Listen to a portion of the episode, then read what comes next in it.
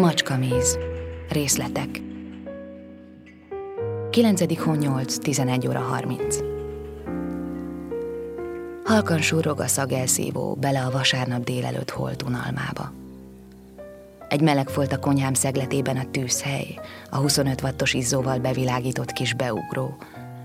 És ahogy a rotyogó légbuborékokat eregető illatos főzelék fölé hajolok, a felszálló pára felhőkből, ezekből a szecessziós kacskaringokból próbálom kiolvasni a jövőmet. Arra gondolok, hogy talán mégiscsak meg kellett volna vennem azt a menyasszonyi ruhát ott Varsányban, valahol a Nógrádi aléltságban. Azt a sejem szatén, lebegő ujjú, habkönnyű tündérkosztümöt, ami olyan kényeskedve simult az alakomra, hogy a két nagy darab cigányember egy pillanatra elfúró lélegzettel bámult. Csoda voltam. Jelenés. Örvény lett a csuklomnál és a bokámnál az a sejem szatén. A szűzfehér ruha felett újabb lebegő örvények, mint egy lassított felvételen. Úgy fodrozódtak alá lazán összefogott kontyomból a mésőr színű rakoncátlan fürtök, gyengéden csókolgatva, simogatva a nyakszírtemet.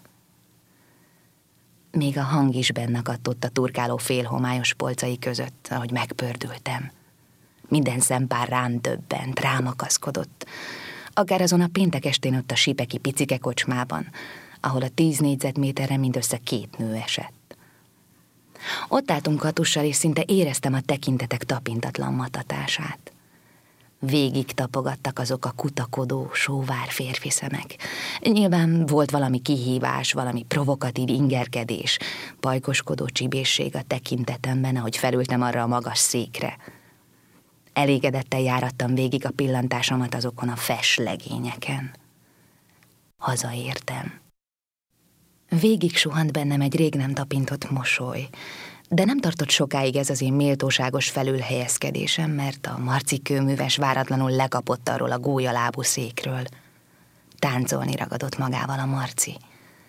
Esetlenül ostobának éreztem magam egy pillanatig, aztán gálánsan bekebelezett minden gátlást a cigányzene, belecsörömbölt a zsigereimbe, a lábamba, betaszított a kocsma közepére, az alá a nevetséges szociál csillár alá, amely érthetetlenül oda nem illő lengedezett a fejem fölött. Amolyan ambivalens intimitást, morbid gyerekszoba nosztalgiát ébreszte bennem. Suhantam a Marci kőműves karján, szeltük oda-vissza azt a tíz négyzetmétert, azt a sűrű, cigarettafüsttől ködös levegőt. Minden kanyarban újabb részletek villantak abba a már szédülő szemembe.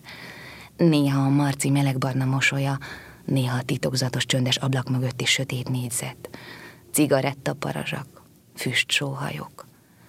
Éreztem, hogy beleájulok a Marci erős, biztonságosan tartó karjába, a meleg lehellete végig simogatta a homlokomat, belezuhantam a verejték párájába, abba a semmihez nem fogható férfi szagába. Ott dörömbölt bennem az öröm szinte folytogatva, szinte szétrepesztve a korpuszt. Aztán hirtelen eszembe jutott, hogy majd adna nekem a francin, ha ezt látná. Már vetíti is a képet ez az én titkos belső mozigépészem. Ott mosolyog a francin furán, féloldalasan a vászna, mindjárt nagyon mérges lesz az én csacsikám, mert nem érti a francin ezt az én hevületemet, ezt a minden keretet szétfeszegető, minden morára fittyet hányó nagy élni akarásomat, ezt a személytelen, tártalan rajongásomat, ezt a minden pillanatba való beleszerelmesedésemet.